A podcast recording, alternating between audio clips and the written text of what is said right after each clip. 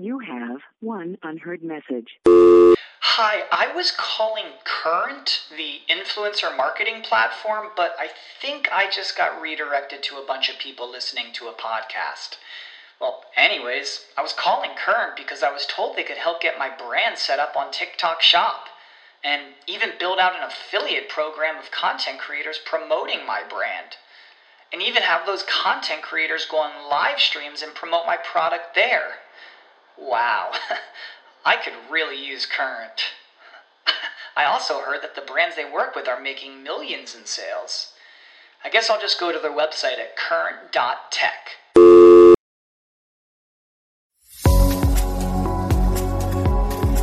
The Tea-Biz podcast delivers T news that you need to know. A recap of the week's major headlines with commentary and cultural trends hosted by Dan Bolton. It is the voice of origin for tea professionals and enthusiasts worldwide. Think of us as a digital caravan of storytellers, bringing authentic, authoritative, and exclusive stories to you weekly from the tea lands.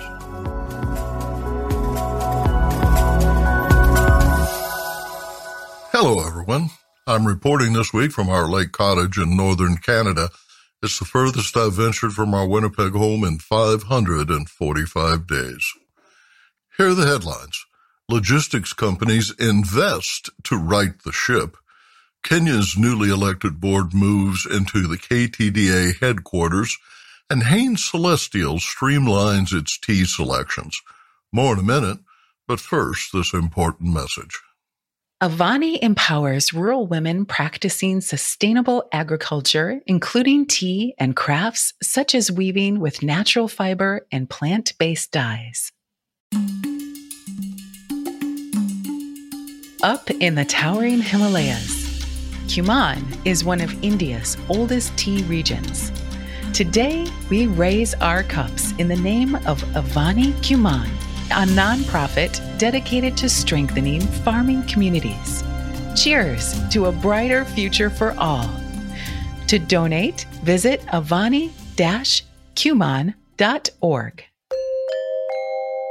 Shortages of raw ingredients for beverages and higher shipping costs continue the saga of supply chain woes into summer.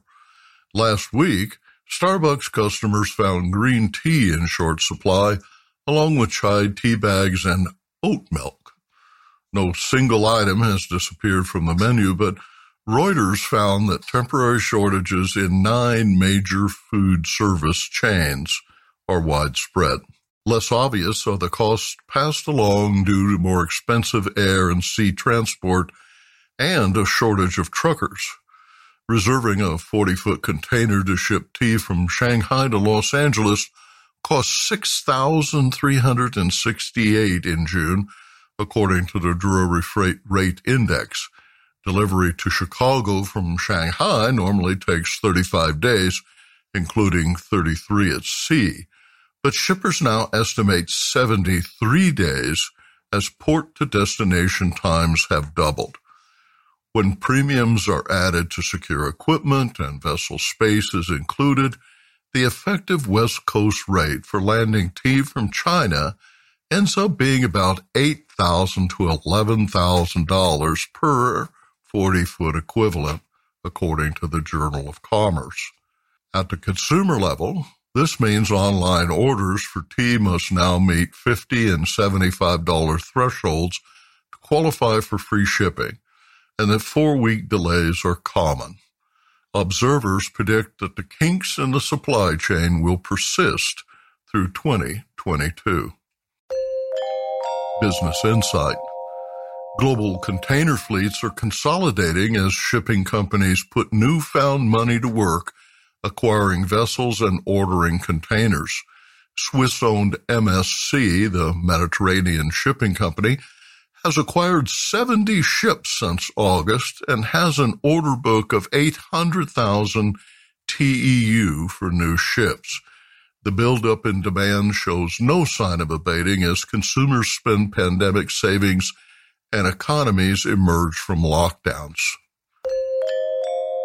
Kenya's tea farmers collectively own 66 of that nation's tea factories.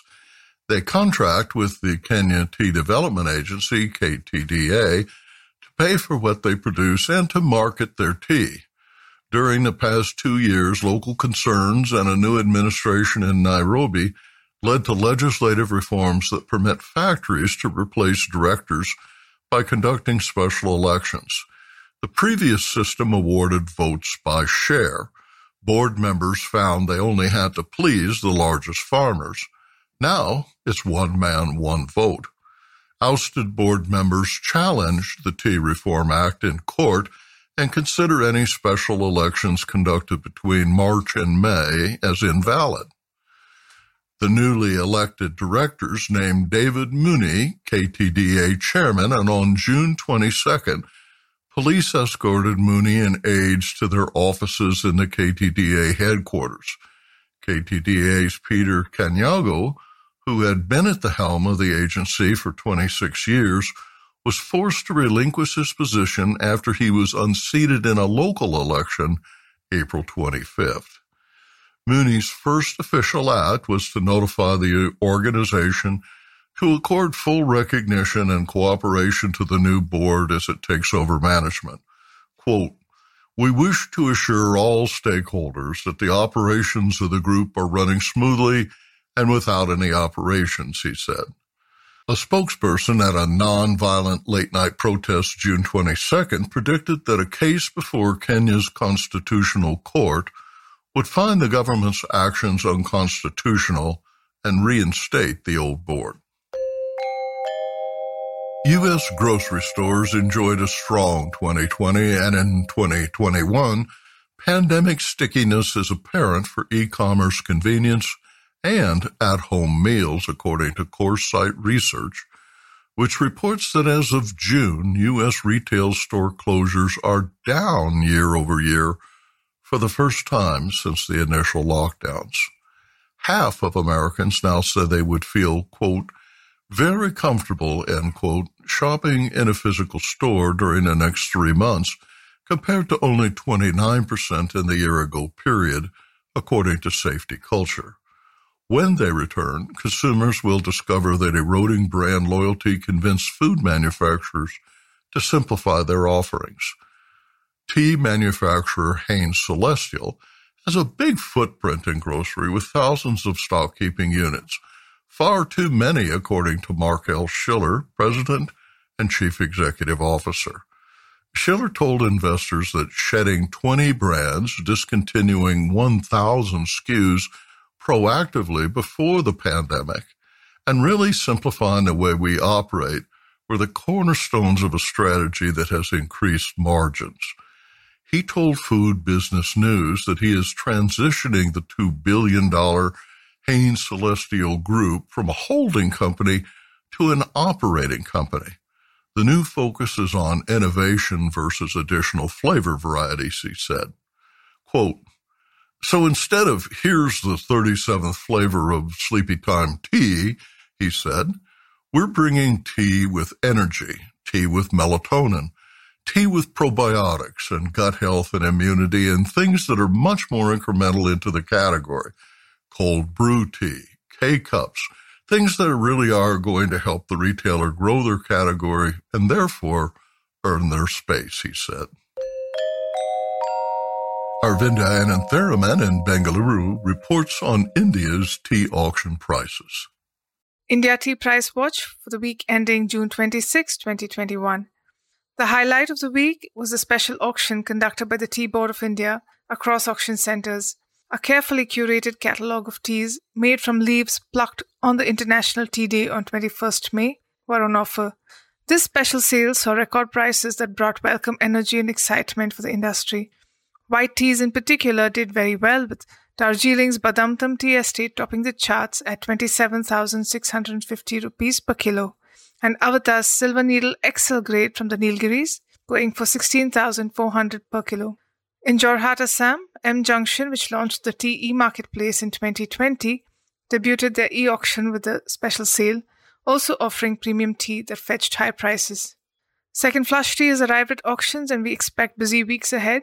Sale 25 saw good demand for orthodox tea across India, buyers from Iran, Middle East, Russia, and CIS countries have been active.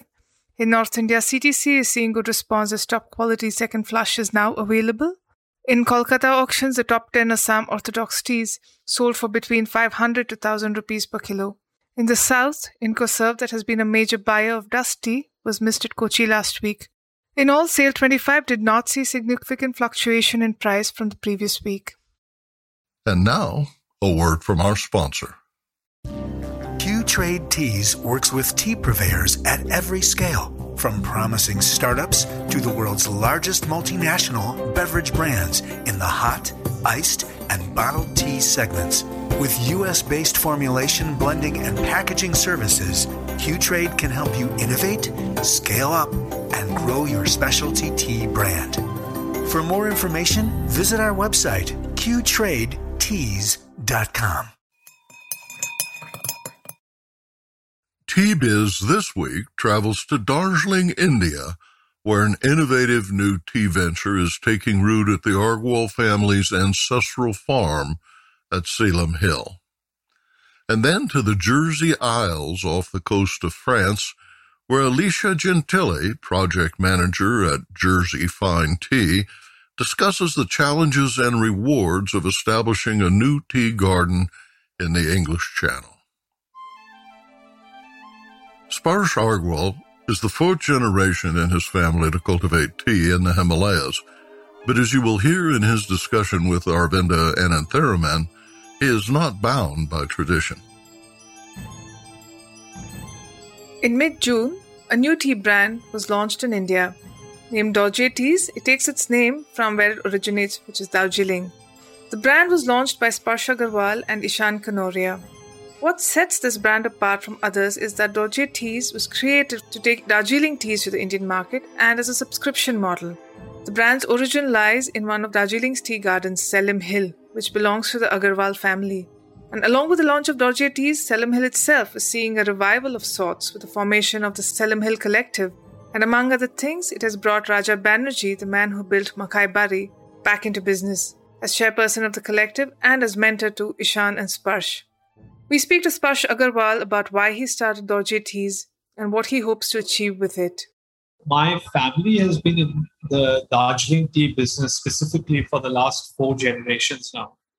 And uh, my great grandfather was the one who first entered the Darjeeling tea business and bought the first tea garden in the family. Before that, as well, we used to sell tea chests to tea gardens. So we've had a long connection with, with tea as such in our family. When the pandemic hit last year, the lockdown was announced around the 25th of March, bang at the time of the first flush. By the time that it ended, we had pretty much lost our first flush crop. At that point, my family was absolutely sure that they would not be able to sustain the losses further because Selim Hill as a garden has also not made profits in the last 30 years. We, we've still held on to it, but we've never made profits going beyond that, this 2020 was a year in which we made huge losses. At that point, there was a very serious conversation that was taking place inside the house where we thought we were, we were looking to sell it. But Hill also occupies a very special place in the hearts of a lot of family members and also friends of family members. A bunch of my friends, myself, we spent a lot of time at the garden, at the house we all began started talking about what can be done. And the more we probed into it, we realized what the true nature of the problem that was facing us was. And so we realized that what if we were to create a farm fresh subscription based model because I can explain to you exactly how it would solve the problem of the garden. There are only there are 10,000 tea estates in India. Only 87 of them are Darjeeling tea gardens.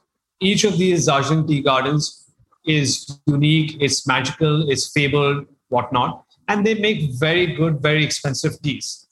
So, how is it possible that these tea estates are making losses? Now, the, the problem that we realized was that the four flush system that exists in Darjeeling, as per that, you have the first and the second flush that gets exported and sells for fancy prices. And yet, tea gardens are not able to break even. So obviously the problem lies with the monsoon and the autumn flush. the monsoon more, maybe the autumn less. So essentially, the first and the second flush teas are trying to make up for the losses that a garden is making for the third and the fourth flush. The second thing is that why is it that the first and the second flush teas, even though they're selling for profits, why is it for really good profits? Why are they not able to make up for the losses of the other teas? I'll come to that in a second. So, what happens is when you produce tea in Darjeeling tea gardens, you do the withering, you do the rolling, fermenting, drying. It comes out of the drying oven, right? Now, as soon as it comes out of the drying oven, that tea that you're holding, that tea is ready to be consumed. I, I haven't found a single agricultural product which, once it is ready, is crushed after that. Because it's an export dependent market and you have international clients, in Europe, in America, in all of these places, they require a uniform product. So, in order to make that tea uniform, you have this grading system whole leaf, brokens, fannings, and dust. Now, one kg of bulk tea, as it is called, coming out of the dry, dryer's mouth, one kg of it, only, only, only 30% of it gets sorted into whole leaf teas, which is that uniform grade. And the problem is to make that uniform whole leaf grade teas, you create the residues, which is brokens, fannings, and dust, dust going into your tea bags. And only that 30% of teas get sold for profits. So you're not even trying to cover the profits of first flush, uh, not even trying to cover the losses of the monsoon flush by the profits of the first flush. You're only trying to cover the losses of the residue through the profits of the whole leaf tea. And we had a lot of discussion, and especially with Raj, I kept asking him that, uh, you know, are these leaf teas better tasting? The more we spoke, the more he we kept discussing that how can it be better tasting? You are basically cutting it down, crushing it, handling it more, putting it through a machine.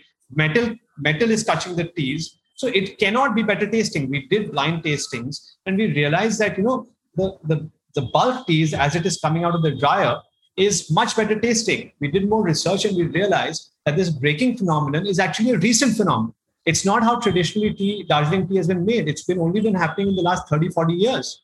This entire grading system that exists, for which Darjeeling tea gardens have created very fancy names. Whole leaf, as you must have heard, will be called SFTG which I don't think most people in Darjeeling even know the full form of. A super fine, tippy, golden, flowery, orange pekoe. Nobody knows. What does that even mean? So this entire grading system, I, I, I find it not only outdated, it makes no sense to me.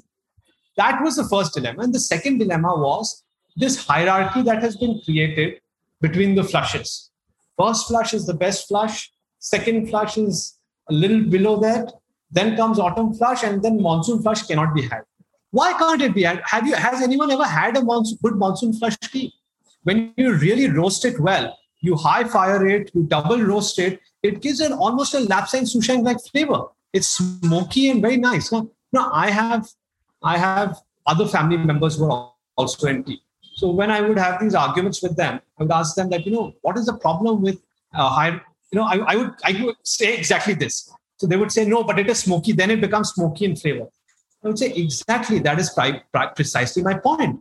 So they said, no, but that is a defect in the tea if it becomes smoky. And I was just shocked. And I, I, would say that, you know, that smoky taste is something that is really a delectable flavor. And you can even add a drop of milk. No, but Darjeeling tea, you cannot add milk. Who said so? Why? These two things never made sense to me. The grades and the flushes. With my parents, I would travel to a lot of gardens. Uh, you know, ever since 2016, I've been some way or the other been going to the tea gardens, been somewhere involved. So the more I tasted teas, the more I realized that all four of these have their unique flavor, their unique taste, their unique aroma, their unique story. So why don't we do something where, and here we studied the model of wine clubs in the US and in the UK. And we realized that somewhere in the 70s, 80s, a similar problem was faced by some of these vineyards. They created a model where you create a subscription system. At the beginning of the year, you subscribe to that vineyard's products and you get all of it at your house we decided why don't we create something like this for our own tea garden? If Darjeeling is to survive, if there is to be a Darjeeling tea renaissance, it has to be with Indians. Indians need to understand the handicraft of this industry.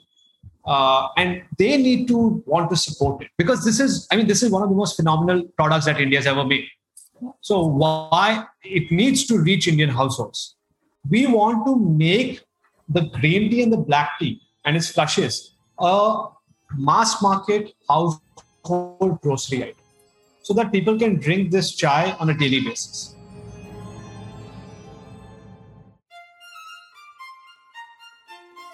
At 49 degrees latitude, Jersey, the largest of the Channel Islands situated between England and France, is much further north than traditional tea lands. Yet the island is proving to be fertile ground to produce fine loose leaf tea. Camellia sinensis is a versatile plant that is grown in many parts of the world. This is Dalanja Silva from PM David Silva and Sons, and today I sit down with Alicia Gentili from Jersey Fine Tea, and we talk about growing tea on the island of Jersey. We talk about marketing, we talk about some of the challenges that she has faced producing tea on the island, and what we can expect from Jersey Fine Tea. Establishing a tea farm where none previously existed presents many costly challenges. What is a return on investment for a small holder farm like yours, and what quantities will it take to reach break even? So that's a really complicated thing to answer as far as what it takes to set up a new estate. Your return is going to depend on how much you have to invest. So you have high investment, you'll get faster returns, but there's a higher risk. Same thing if you have you know, low skill and low investment, you're going to see a longer time to get returns. It depends on what quality of tea that you want to sell. So if you want to do something like Jersey Fine Tea is doing, we're going for absolute premium. So we can charge more for that. Whereas if we were going for a consumer that wanted more flavor teas or something in bags, we could be producing it at a cheaper rate. It would just be a different client that we're kind of appealing to. Will you blend to achieve volume? We are not going to be blending teas at Jersey Fine Tea, but I do appreciate that that's something that companies can do. Other European tea growing regions too, of finding that you can't really make enough money from selling tea alone. So we're having to do things like tours and classes and like open it up to the public as to a way of supplementing income. What are some of the challenges that you've experienced? One of the challenges that I think that most tea companies everywhere face is cost of labor in Jersey, minimum wage is much higher than it would be in somewhere like India or Sri Lanka, for example. So that's a huge challenge for us to consider in what we need to charge for teas, how much we can make. The laws here are just different in other places. If we wanted to sun wither the tea, we don't have the flexibility to just put a sheet outside and let, let it wither in the sun. You know? I know that companies in the United States are getting really creative with working with health and safety. One company is using UV lights to activate the same kind of reaction that sun withering would do. So there are like creative ways of getting around it, but considerations that you have to think of in new tea growing regions. It's not technically a beverage. It's a finished product, but it's still a food product. So it's kind of like in this gray area. So we're kind of unsure about whether it's like a finished product or a food product. So that's, I think, going to come with some challenges for sure. How has Jersey Fine Tea adapted its manufacturing process to the climate of Jersey? Tea, like everything grows well. The soil's great here. Um, we've had to add irrigation to make up for the lack of rainfall that happens, but that was, was fairly easy to do. Where would you like to see Jersey Fine Tea being marketed and enjoyed? Is it just for Jersey? Is it for Britain? Or are you looking further afield into Europe and the rest of the world? We actually do sell globally now, which is really great. Um, through our website, we, we get sales from all over the place um, America, France, um, Germany, the Netherlands, definitely the UK, which is great. I think our target consumer really is tea enthusiasts, people that are interested in tea from new tea growing regions. Our other target audience is Jersey tourists, like people that are coming here. They're looking for something local, something that's grown here, something that's really high end, high quality. So we're trying to get into a lot of the higher end hotels. I'm pushing for, we're, we're slowly getting into afternoon teas here, which is really exciting because in the UK, afternoon tea really isn't about the tea so much. So I'm trying to like work with restaurants to get them to kind of change that attitude, like make afternoon tea about having a nice, good quality cup of tea with that. It's definitely challenging in Jersey because loose leaf tea isn't really a well known experience here. So it comes with like a lot of educating the consumers on how to brew it, what it is even. I think a lot of people get intimidated by it. So for us to succeed as a business, that's why I want to push for doing tours and classes and talking about it just so we have the education here that people will be interested and start supporting us.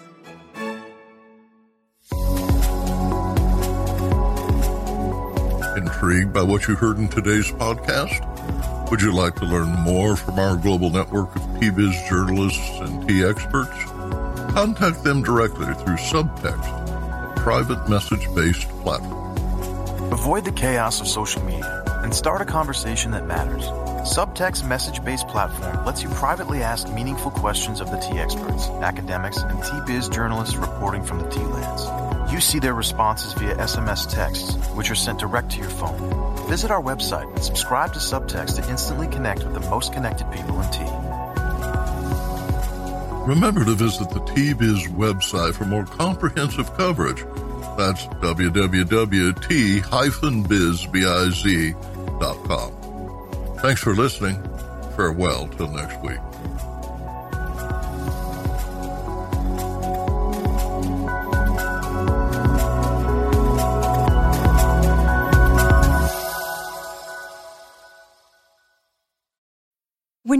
Mealtime inspiration, it's worth shopping Kroger, where you'll find over 30,000 mouthwatering choices that excite your inner foodie. And no matter what tasty choice you make, you'll enjoy our everyday low prices, plus extra ways to save, like digital coupons worth over $600 each week. You can also save up to $1 off per gallon at the pump with fuel points. More savings and more inspiring flavors make shopping Kroger worth it every time. Kroger, fresh for everyone. Fuel restrictions apply.